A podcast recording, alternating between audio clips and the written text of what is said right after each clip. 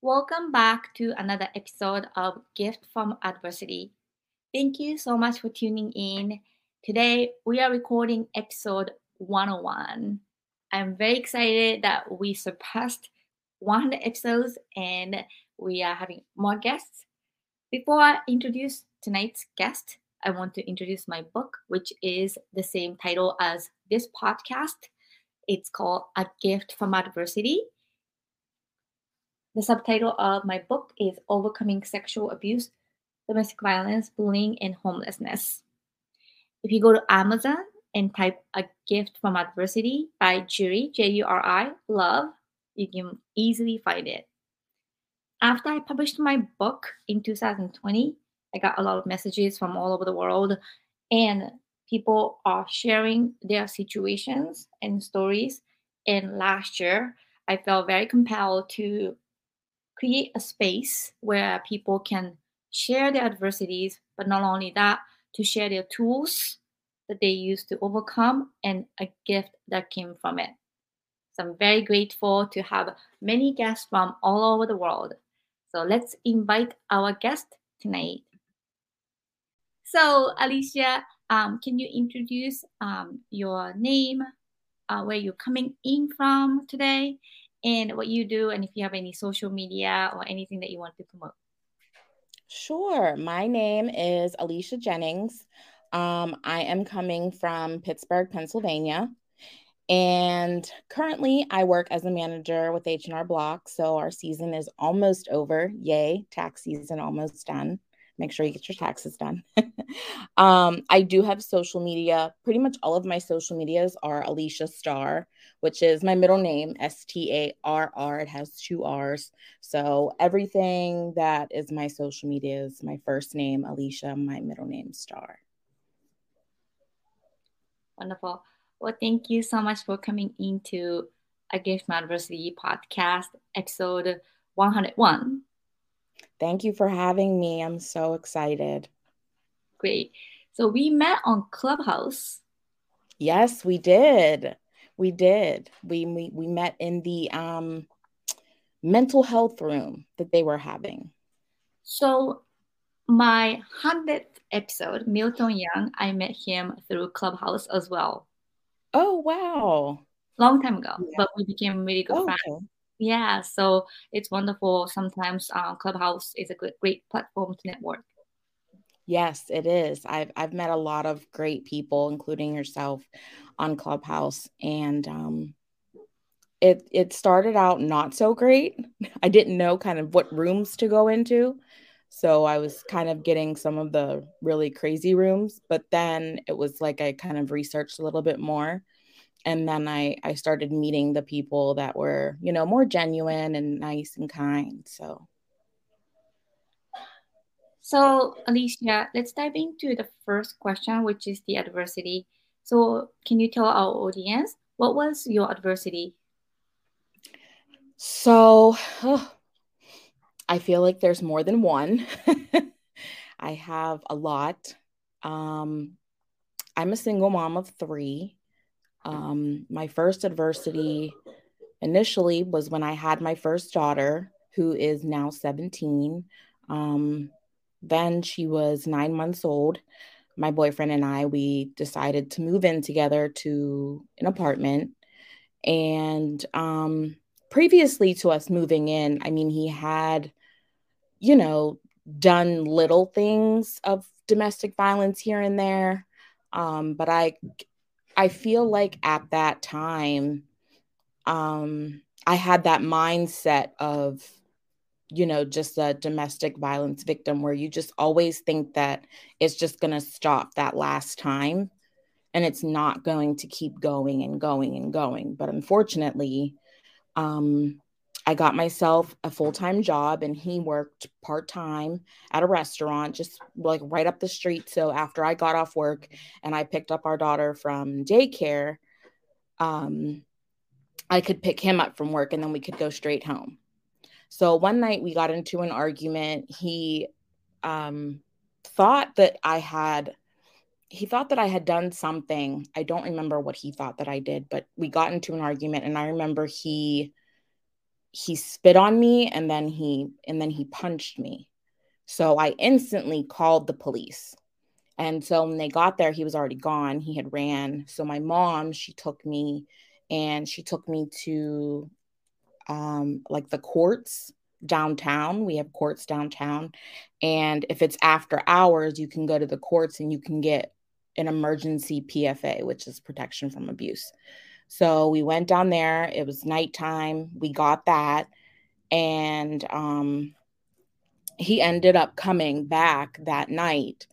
And my mom stayed with me. And luckily, she stayed with me because I told him, like, you're not allowed to be here. Here's your paper, you know, because he had to be served. They're not, the thing about the PFA is that they're not good unless they're served.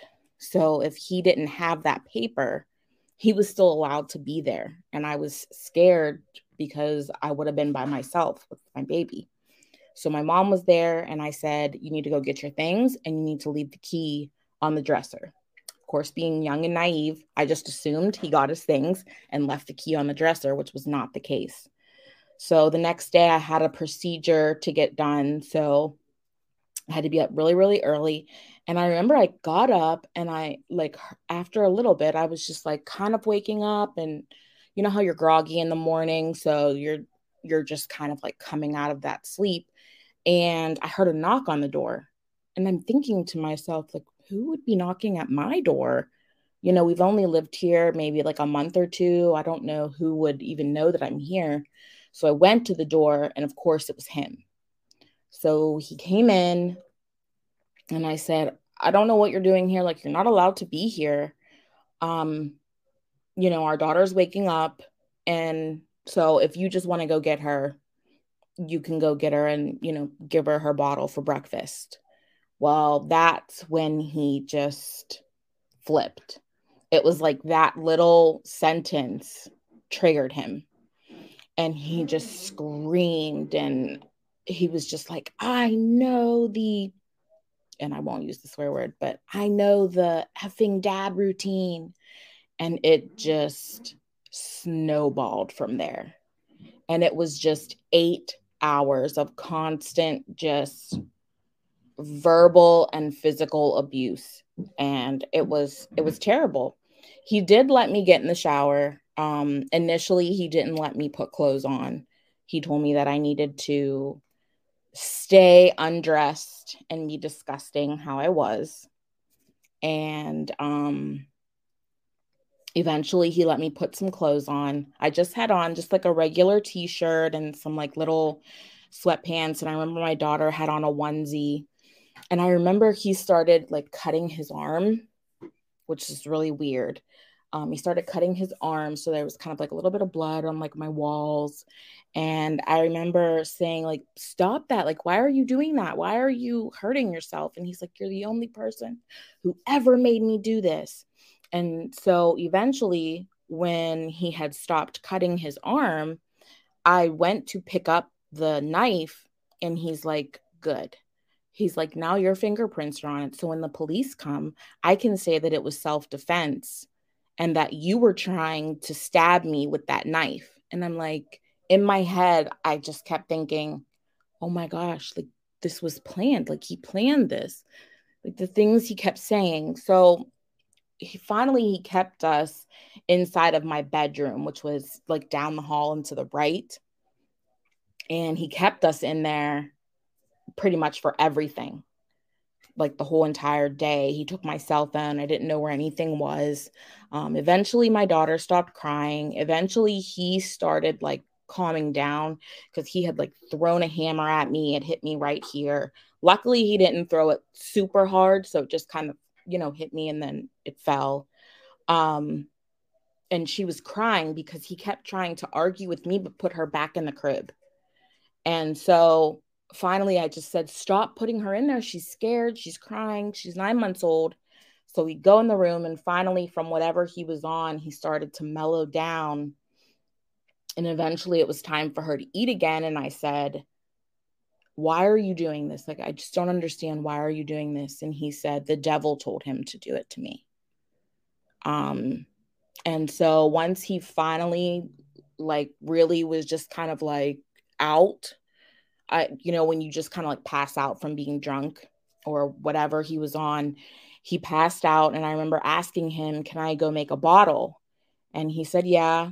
And he wasn't paying attention. And as I was going into the kitchen, I seen the cell phone sticking out a little bit from under the bed. And I was like, Oh my gosh, oh my gosh, oh my gosh. And in my head, there's like 20 million things going on in your head.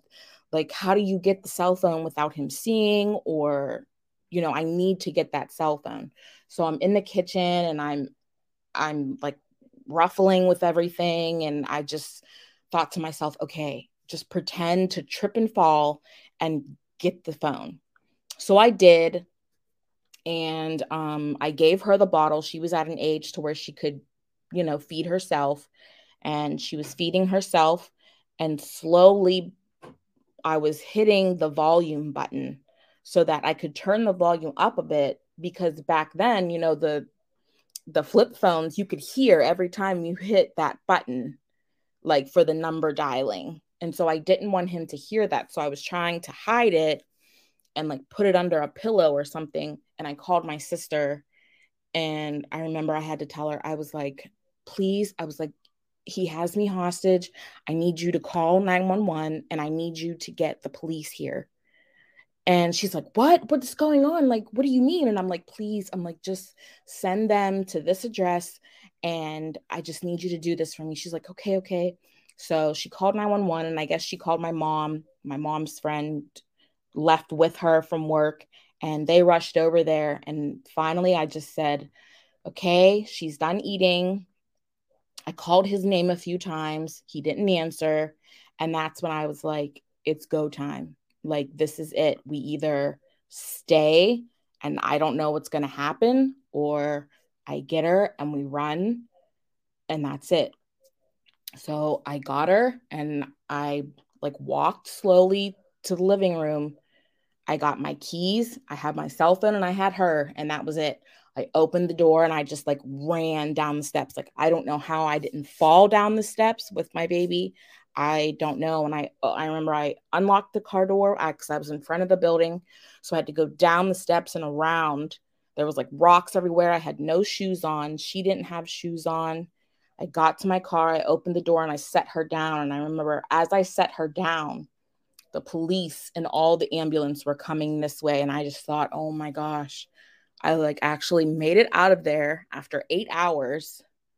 And they got there and they were like, Where's he at? Where's he at? I said, He's still up in there. He's still up in there. And so they were holding my head like this for a long time.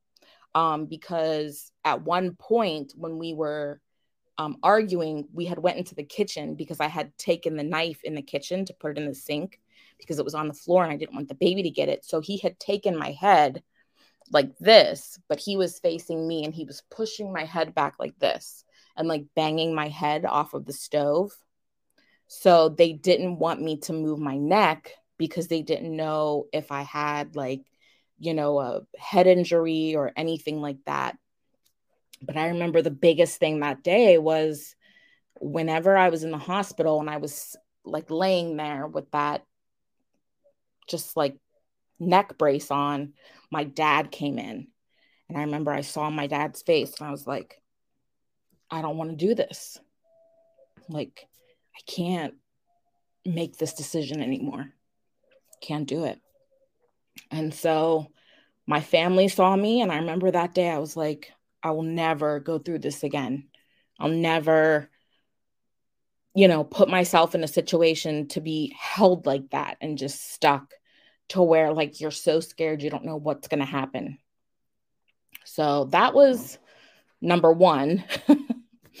number 2, um I had broken up with my fiance. I was with for 5 years, which um I broke up with him because he was in and out of jail and prison and I did it for 5 years. It was a lot of just mental just too much for me. So I had started dating and I remember I used like a online dating site or something. And I remember I seen a guy on there, but then I seen him um, on Facebook. And I remember I saw that we had like mutual friends in common. And so I like reached out and was like, "Hey, I think you're handsome" or whatever, and it was just like very rare because I'm I'm the type of person like if I reach out to you, that means like I'm not shy by any means. I am not a shy person. So we talked for a little bit, but then things didn't really happen. And then like a few months later, he reached out again and was like, "Can I take you out on a date?" And I was like, "Sure." You know, you don't think anything so I can remember I lived with my parents at the time. And I remember I had gotten myself all done up and I had my hair done, my makeup. And I remember my dad said to me, which my dad is a pastor, my dad said to me, um, What are you going on a date for? You don't need to go on a date. And he just said to me, Something doesn't feel right. And every single time something has happened, my dad has always told me something. Like he didn't want me to be with anybody I've been with pretty much up until, you know, not that long ago. But I still went. I was like, Dad, I'll be fine. It's it's nothing. We're just going for a drink. We're not doing anything, you know, out of the ordinary. So I remember he said he didn't have a car. So I pulled up and I texted him and I said, I'm outside. Um, you can come down now. And so he got in. He was like, "Hi." I was like, "Hi." Because, like I said, I'm not a nervous person. I had already, you know, I was the first one to reach out, so it wasn't like I was scared. Um, I had known the area because my best friend at the time had lived in that area, so I kind of knew where I was but I said, you know, like, where did you want to go? What did you want to do? And he was like, well, I was like, I don't really know what's over here. I only know a few of these bars, you know, that are along this the street. And he's like, well, I know one. I'll take you to it. I was like, okay. So he kind of just, you know, guided me as he like verbally gave me the directions. And when I when we walked in, it was kind of like this dive bar and it was really weird because I would have never thought that he would bring me to this kind of like bar. And I remember thinking to myself, okay, this is weird. And it's not a place that I would ever think someone would bring me on a date. So I was like, okay, strike one, you know, like dating in your head. And so then we like walked back. And I remember he kind of like knew people in there. So that made me kind of feel a little bit better after we walked in. And then there was like a little area. If you went just around the corner, um, there was a little area you could sit. And I had seen people just sitting there and drinking and talking. And so it seemed okay. So he's like, Yeah, this is so and so, the bartender. Um, he's the best bartender or whatever. And he's like, Well, what do you want to drink? And I was like, oh, I don't really want anything right now. I kind of like to, you know, see like my scene and see what happens. And so he got a drink, like a shot or something, and drank it really fast. And I was like, wow, okay. and he's like, come on. He's like, get your drink. So I remember, I think I said like a something iced tea or something. And he's like, okay. And so we went in the back, like a little round the corner. And then there was steps that like went upstairs. I guess there was an upstairs to the bar. I never went up there. He said, I'm going to go up there and see like if there's, you know, any more people up there or if it's any better up there than it is down here. Cause there was just a couple people. There was like a group at two tables. And so we sat down and I drank. And he said, Oh, you're you're babysitting your drink. You know how they say you're babysitting your drink if you're taking a while to drink it. But I'm not a really big drinker. So sometimes when they put a lot of alcohol in there, it's kind of like, uh, you know, like how you can just ha- it has that whole alcohol taste. So I was like, okay. So I kind of just finished that off, and he's like, well, I'm gonna go get another drink. Do you want another one? And I was just like, yeah, that's fine. I mean, I knew that I could at least drink two drinks. I knew that I would be okay to drive home, like if we sat there. And so he got me a drink. And I remember we were just sitting there and talking and this girl she came over to our table and she just started randomly talking to us. And then all of a sudden i was just sitting there at the table and i just felt like this all of a sudden like oh my gosh like wow i'm feeling like really like when you're really really drunk and you just start to feel like everything's spinning. And i remember i told him i was like i feel really really drunk right now. And i said that's really weird because this is only my second drink and it's not a very big cup and he's like, "Oh, he's like, you you're just a lightweight, you know, you can't drink or whatever." And I was like, "No, it's just really weird." And he's like, "Come on." He's like, "Drink your drink or whatever." And so I just drank it. And he's like, "Well, you're ready to go?" I was like, "Well, I'm not even done with this drink and you already paid for this drink." He's like, "Well, when we leave, put the cup in your coat and I'll like distract the doorman so that he doesn't see that you have the cup in your coat." So I was like, okay. I'm like, I'm stealing the cup though. He was like, it's fine. He was like, people do it all the time. I was like, okay. And so as we leave, I remember he drove because there was no way I was going to be able to drive. At that point, I was like, really like, okay, this is really weird. He kept saying how hungry he was. So we stopped at a gas station that made food, kind of like a GetGo or something that's out now.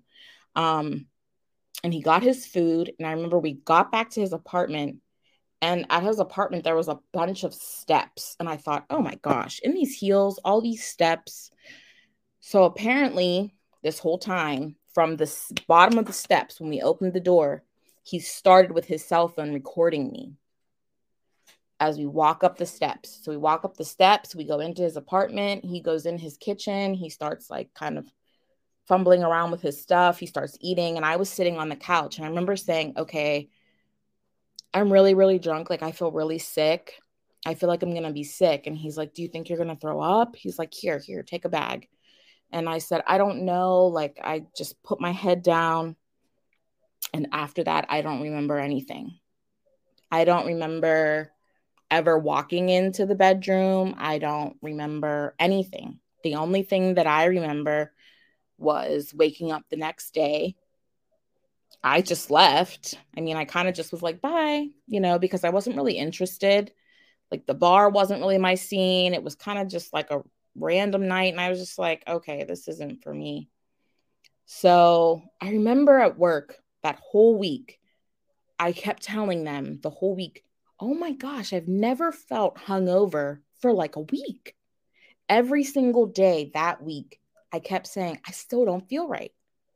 Monday came, Tuesday came, that whole week, I just felt off. So a few months later, I'm at work and I get this message in Facebook Messenger, and it's one of my friends.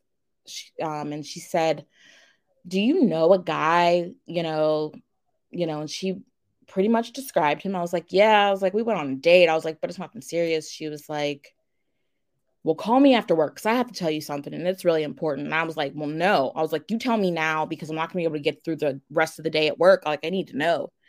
And she's like, well, um, there's this video and it starts of you walking up these steps and basically he rapes you and you can tell that you're very very like you know, inebriated. I guess you could tell that I was just kind of like this, like really just kind of out of it. And I guess he was just like yelling all these, you know, like you dumb whore or something like that. Just all these like mean things. I have no idea to this day what happened, what was said. I've never seen the video. Um, I wasn't thinking when she told me because I was just so like, oh my gosh, like I can't believe this is happening. At that point, I already had two daughters. I'm like, this is not happening. Like, this is a video of me. He's doing things to me sexually. Like, I have no idea what even happened. And I instantly was like, okay, delete it right now. And she deleted it. And I thought that was the right thing to do. I just thought that it was the right thing to do at the time because I was just like, okay, well, the source of it is like already deleted. So the only other person who would share it would be him. And so I, I called my mom and she's like, what? She's like, you need to make an appointment. You need to go to the doctors. You need to get checked.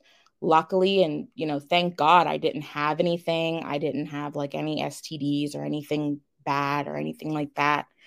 But I remember thinking, why would you do that? Like, it I approached you. Like, if there was anything that was going to happen, I would let it happen if it was going to happen, if I felt like that. Like, you don't need to put something in someone's drink. And I remember just feeling really, really just like gross and disgusting and thinking to myself, what did he do to me? Like, I have no idea. And in my head, sometimes I go back and forth and I think, like, do I want to see the video? Even that day, I just kept thinking, like, do I want to see the video? Don't I want to see the video? Do I want to message him? Do I want to be like, show me the video now? You know, because I didn't know if it was online. And I remember I went back and I told one of my really good friends at work, and she was like, Don't you remember that whole week?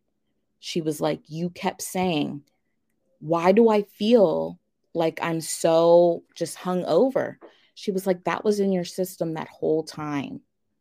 And I just look back and just think like there was so many red flags that I could have, you know, avoided, but I didn't think that someone just like the first time. I never thought that anybody would do something like that to me um in that type of way. I didn't press any charges. I just went and got checked.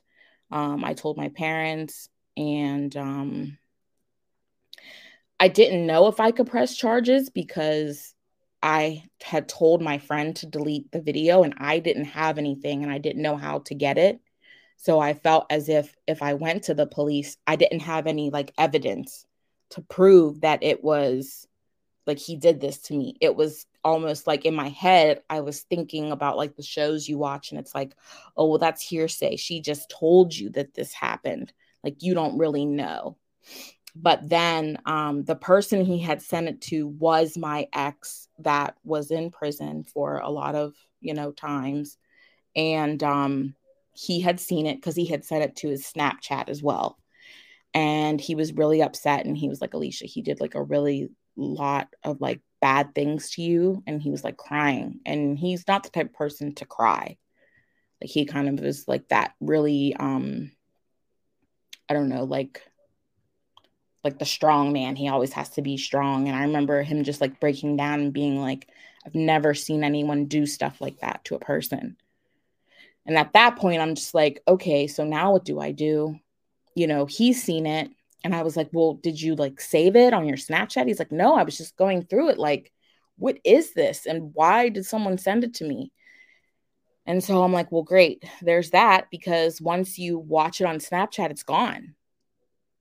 I'm like, so that was that. I didn't do anything about it. I've just, you know, I just went back and forth a lot of times in my head, just thinking, you know, should I have said something?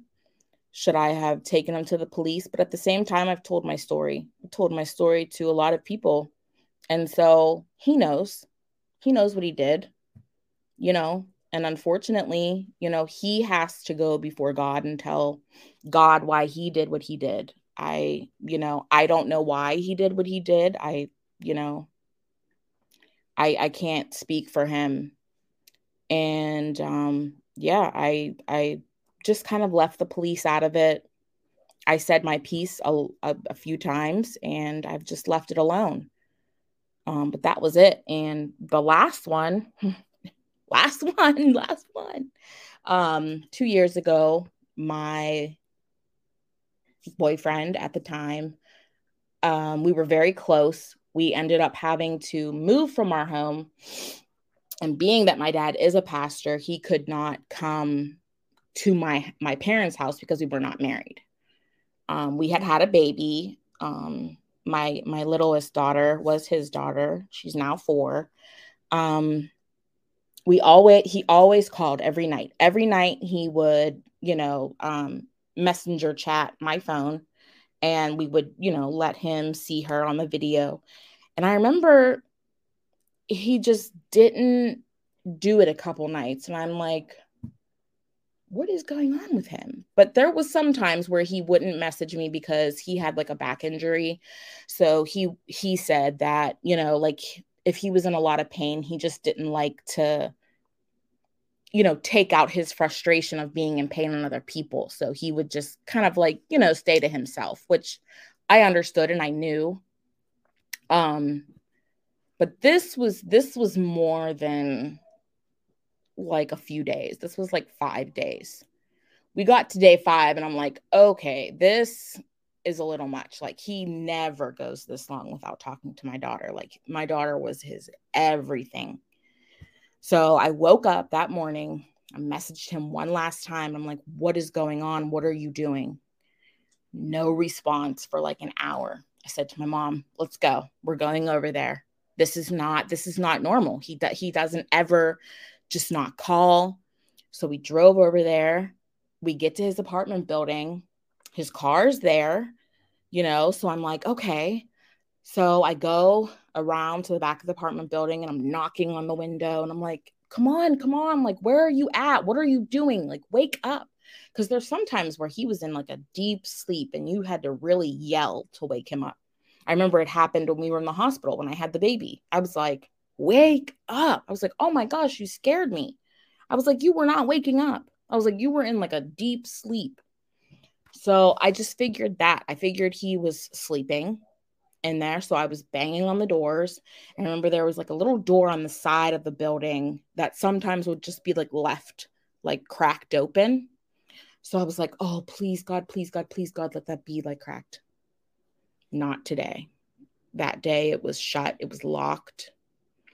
And I remember a little bit prior to that, they were cutting down on that front, on the front door being like left open because I guess people that didn't live there were going in and out. So, of course, door wasn't cracked open in the front. So, oddly, some guy comes up the steps. He looked like he was like a painter or something. And I was like, and I just went in there and I instantly stopped. And I remember looking down the steps because you had to go down the steps through a door and he was right to the right. And I remember I thought, I don't know what stopped me. I mean, maybe it was God. I don't know.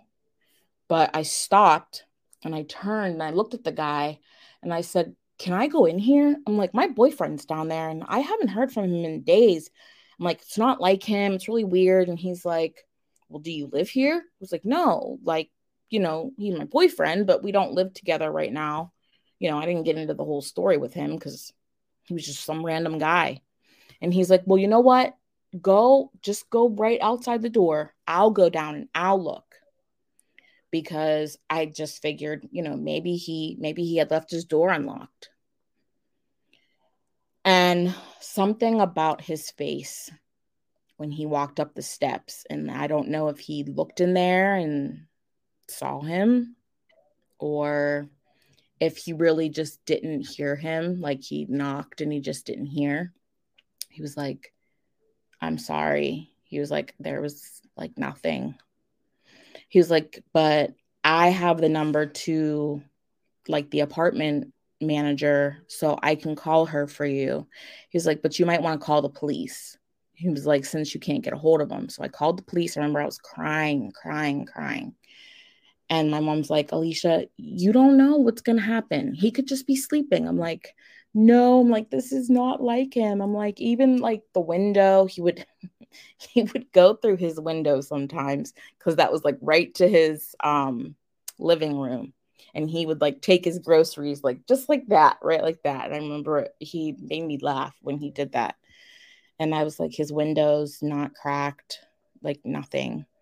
And so then the police got there and they're like well what's going on? You know what what's the issue? Because i was hysterical like our daughter was in the car my mom came with me and i was like my boyfriend's in there. I'm like he hasn't he hasn't you know called me. And i remember we both worked at the same place and i had messaged my friend and i'm like has he been online for work at all? Because i was off and i didn't even think to look and she's like she got back to me but it was like it took her a bit and she's like i'm sorry he hasn't been online in like six days. I'm like what six days. And that's when I was just like, this is not good. Like, I just knew, like, you just have like that gut feeling like something's not right. This isn't normal. Um, the police came and there was a woman officer that stayed outside with me. And then there was another woman officer and a man that went downstairs to his apartment. And I remember the woman just came back upstairs and she walked over to the right. And I remember whatever the officer and I were saying, I totally shut off because I watched her walk that way. And instantly I knew, and I was like, what's wrong? Like, what's going on? And she was like, I'm sorry to tell you, but he's, you know, he's passed away. And I just like screamed. Like my legs just felt like numb. And I was just like, no, he's not. I'm like, he's not. I'm like, he's just sleeping. I'm like, he's, he's, tired. And she was like, no, honey, I'm sorry. She's like, I'm sorry to tell you, but you know, he, he's passed away. And I'm like, well, I need to go in there. I'm like, I need to give him a hug. Like, I need to say goodbye. And she's like, You can't do that. And I'm like, Well, why? Like, let me say goodbye to him. And she said that um, he had been in there for a few days. So I guess decomposition had already started on his body. And she's like, Honey, you don't want your last memory of him to be that. You know and i was like i don't care. I don't care. Like i just want to give him a hug. Like i want to say goodbye. I just i just need to like say one last thing. And she's like honey i can't let you go in there and see that. And i think a lot of things that are in my mind i go back and forth with like why did this person do that or why did that person do that or why did I stop at that top of the steps?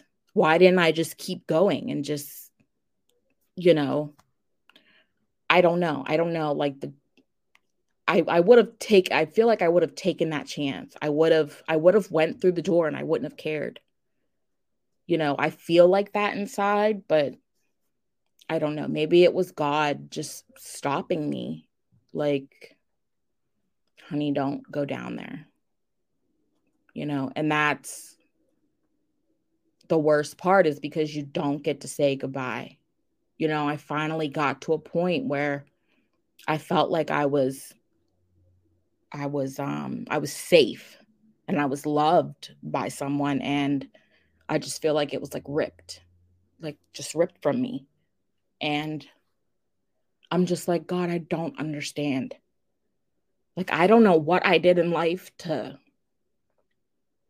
you know, deserve these things over and over. And I'm just like, how does someone continue to get through it over and over?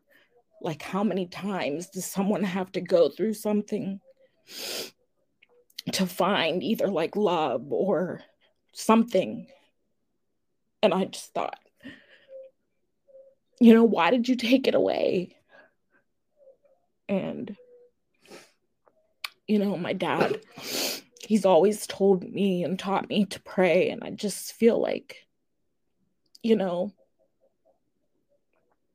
he was with me for a season and he taught me to love and be happy. And we, you know, we traveled. And before he passed away, you know, he told me, you know, like the first time he he knew he loved me and like things like that. And I think about those things because it was like happy and it was Valentine's Day right before he passed away. Um, but in my mind, I just constantly think, you know, like, is this, uh, is it done? Is it done? And I always think, okay, like, just keep yourself braced because you don't know what's going to happen next. Like, you don't know if things are just going to keep happening and happening and happening. But, you know, I've continued to pray and I've continued to, you know, talk to God. And I feel like that's been what has helped the most. Just praying for peace because without that, I I can honestly say to you today, I don't think I'd be here. Well, Alyssia, thank you so much for sharing your adversity. And then uh, let's say that topic for the second question um, for um, tools part. But um, I just want to thank you for being here and then uh, sharing your adversity with our audience. And then um, every degrees of adversities are absolutely different. And you know you can't compare one to another. But i just want to let you know that i've had hundreds 100 people you're 101 um, um, yes. So everybody had shared so much of pain and adversity, and I just want to let you know that you're not alone. And um, I'm very, very sorry of everything that happened to you.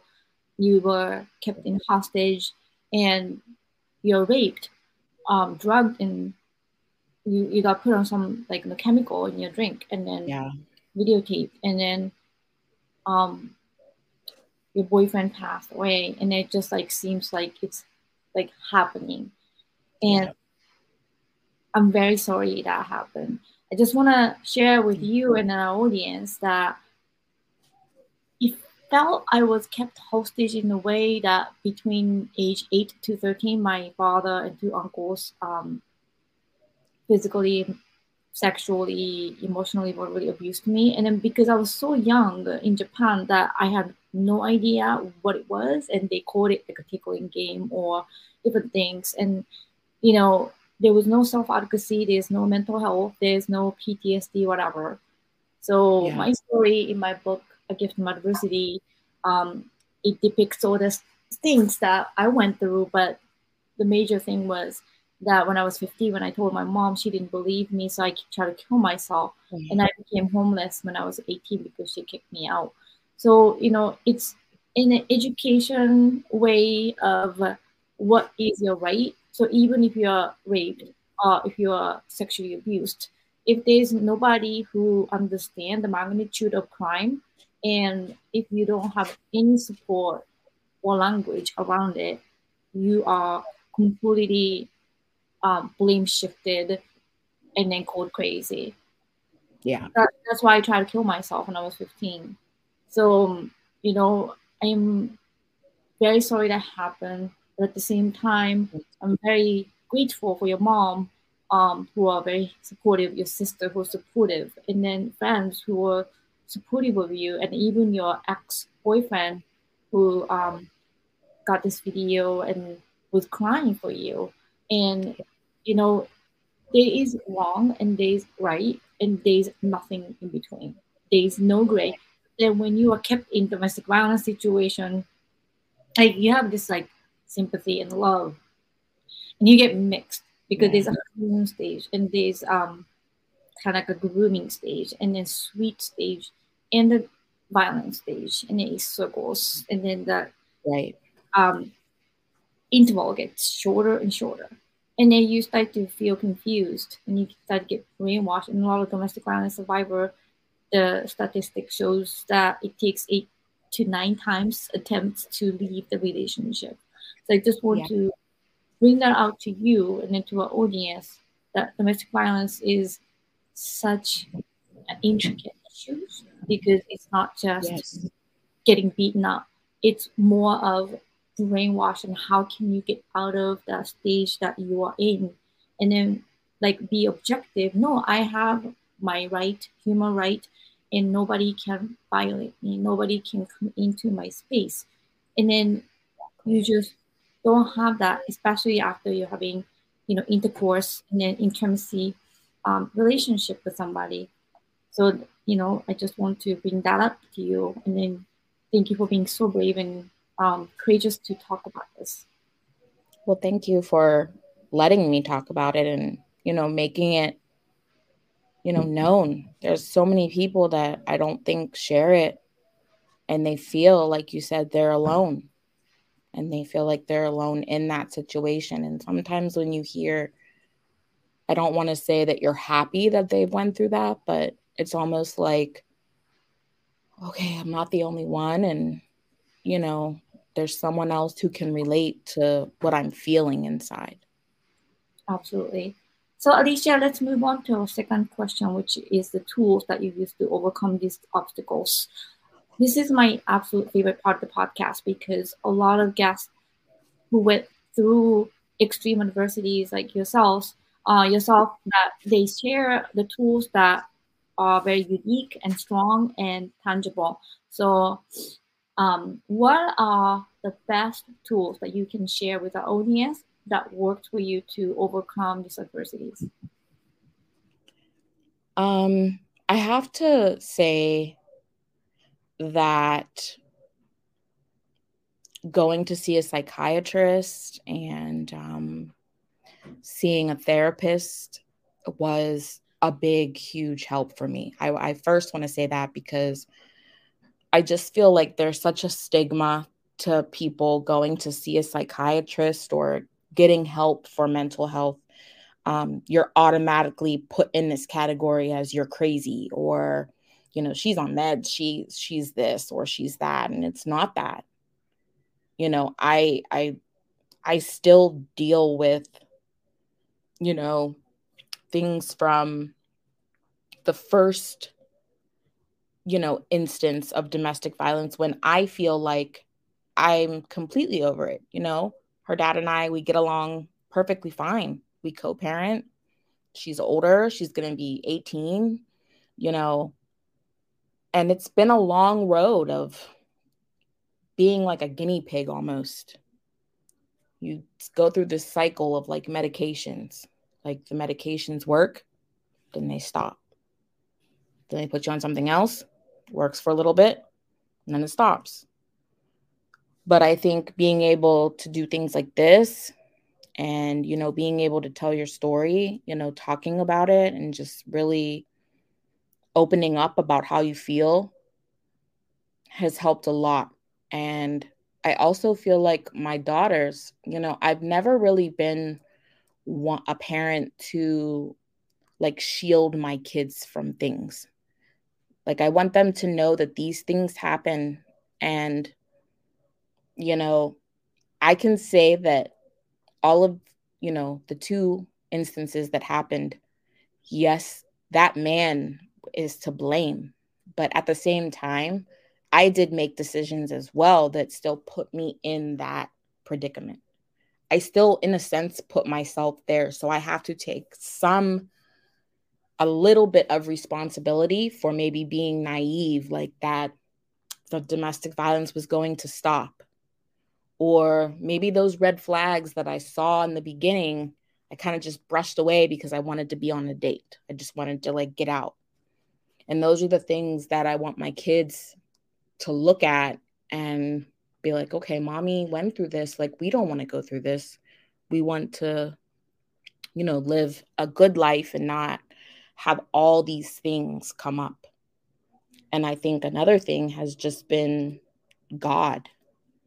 You know, my dad has been through a lot in his life, and, you know, he's taught me that, you know, at the end of the day, no one is greater than God you know he he can heal you he can you know help you when you're sad you know you just have to really just lean on him and let him you know help you. Like you know my biggest thing is i don't like nighttime. Uh, my i still deal with a lot of things at night. I have a lot of trouble going to sleep because things come about in my dreams. And you know, the biggest thing that I pray for is peace, like just peace, just let me peacefully sleep. Um, you know, I I just pray to God to help me just make better decisions in general. You know, I am a mom. I do I I have 3 daughters, you know, and I feel that you know, one day I won't have to be on medication because I know that I've I've done it before. When I got pregnant with my second daughter, I took myself off everything. I remember I was like, this is not going to affect my baby. So I did it and I was off for two years. And then, you know, the incident happened with that guy and it just was, it just really pushed me over that edge of being able to really, um, I would say, be able to keep myself focused. My brain had too much at that point to try to manage by myself, I should say. I then needed to go back and it was like I had to start all over. I just start all over with medication, start all over with a doctor, start all over with a therapist because it's like you just got over that big thing and then it's like in the blink of an eye you're back to square one trying to like compete with this thing in your brain and then you know those other things start coming up again and it's like what is going on? You know it's like that snowball effect it just keeps going and going and going like my that's how my brain feels. So i just think that those are the things just and like you said having a very supportive family. My family has helped me tremendously you know with my kids because you know if they weren't there, I, I don't know what would have happened to me or my children um, in times when it was really, really bad. So I, I think, think that those. Yes, thank you so much for sharing that. So um, I just want to share it with you and then our audience. Domestic violence um, is um, agents agency I just modeled um, last year for a fundraiser.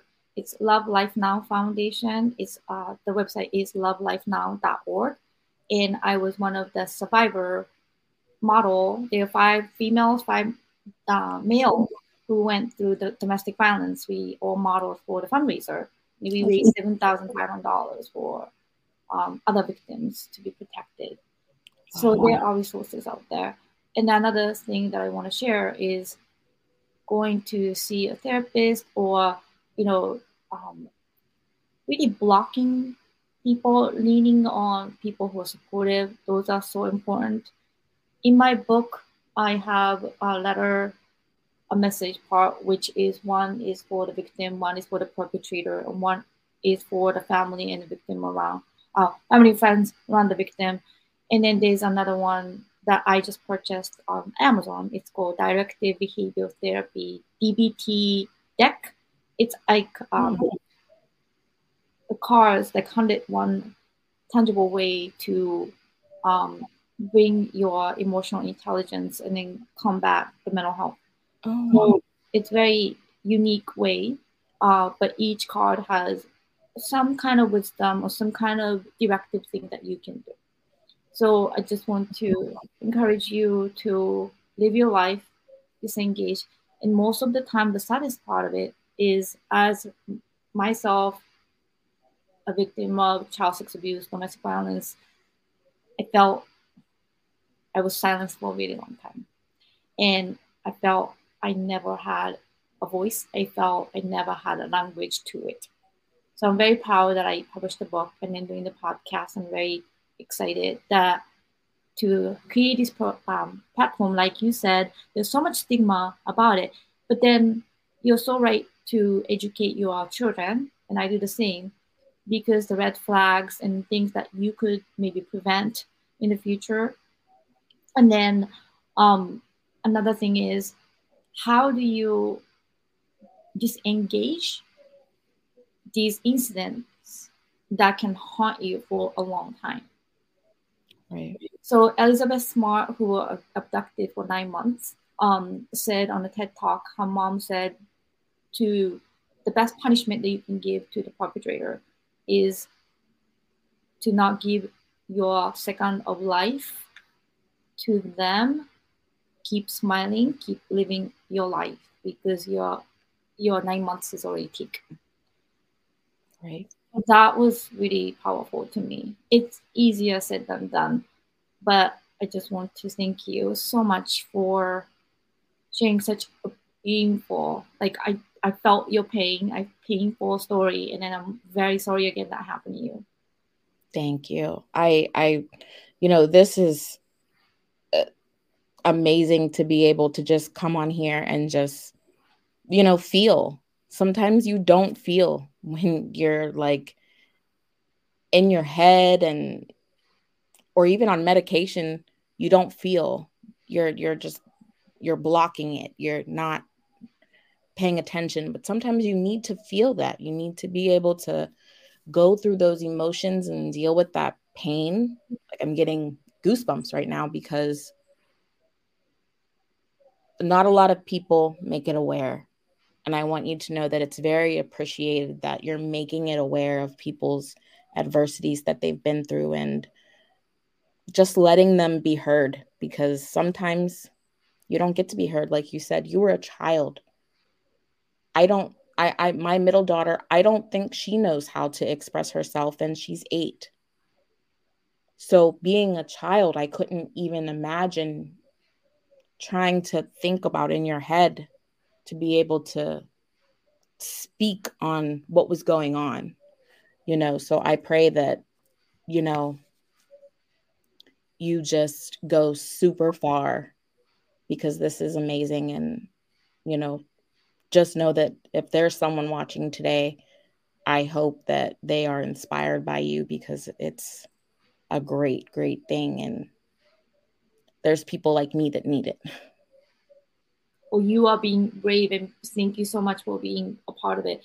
Just want to quickly share with you my guest number one, episode number one. She survived through two active shooting situations, mm-hmm. one in the middle school, one is at her workplace she appreciated me for creating this space to talk about active gun shooting surviving experience because they said at some point they stopped talking about it and then she didn't know where to talk and then where to have a safe place to talk and share what she wanted to share and it's very important so like you said the domestic violence issue is very hard to talk about and there's so much so much stigma about it but think about it the people who hurt you they should be ashamed they should be silenced, not us, not me, not you.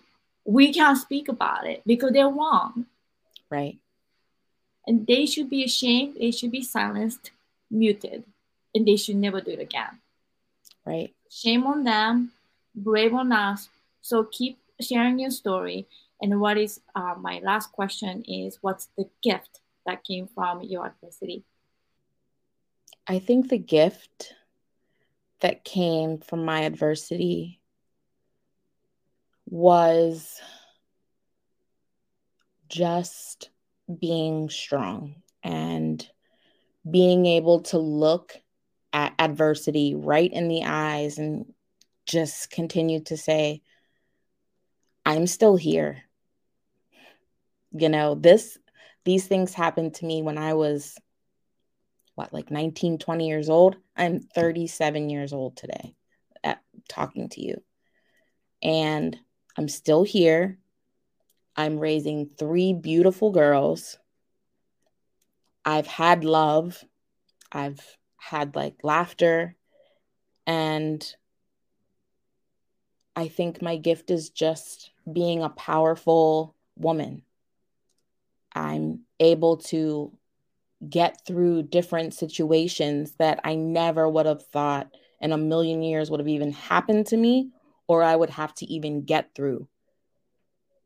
Because where I live, that's not even something that happens. These things just don't happen where I live or to people that live where I live. It's always that thought in the back of your mind like, wow, these things really happen. You know, in your head, you think, this only happens on like like lifetime movie network you know and and i remember when i was little my mom she always loved and she watched those things and i used to think to myself you know why do people do those things to people? Or how did they you know how do they feel? And now i know and it's it's empowering to know that you can still live your life and smile and like you be a mom. And we're raising beautiful people in this world that are going to continue on with our stories and continue to face adversity just head on. Thank you so much. Before you go, I just want to share my epigraph, which is the first part of my book, uh, with you and the audience. And then this is my original epigraph the sooner you can find the courage to accept your adversity, the sooner you can pave a positive path in your precious life. Beautiful. I I agree. I 100% agree. I think you're doing something truly amazing um, by letting people, like you said, all over the world. You've gotten people all over the world. There's not many people that can say that. And you're letting it be known that these things happen and we all need to be aware you know i i i look at different things and I just know that I'm not alone. I know that different things happen at different times in people's lives, but we're all survivors no matter when it happened, no matter what happened to us. We're all survivors and we're giving the best that we can to our perpetrators by not stopping. We're not stopping in our lives, we're continuing to live. And I want to thank you for letting all of us from all over the world tell our stories and continue to live because I've there's been times where I didn't think that I was going to continue to live. I've had a lot of thoughts of just not wanting to be here. But it's podcasts like yours, books like yours that help just keep me going every single day, knowing that, you know what, I have a greater purpose and it's, I, I'm here for something. So even though those things keep happening, there's a purpose and I'm here for a reason. And I have three girls to show exactly what I was here for. So thank you for being another fellow mom, showing your kids exactly why you're here because your book is beautiful and so are you. Well, thank you very much, Alyssia. And I'm a single mom as well. So let's keep going and then keep making a positive change in the world. Yes. All right. Thank you so much. Yes. And thank you to our audience. We have more guests coming up. So uh, take a listen for a Gift from Adversity podcast. Thank you again. Thank you.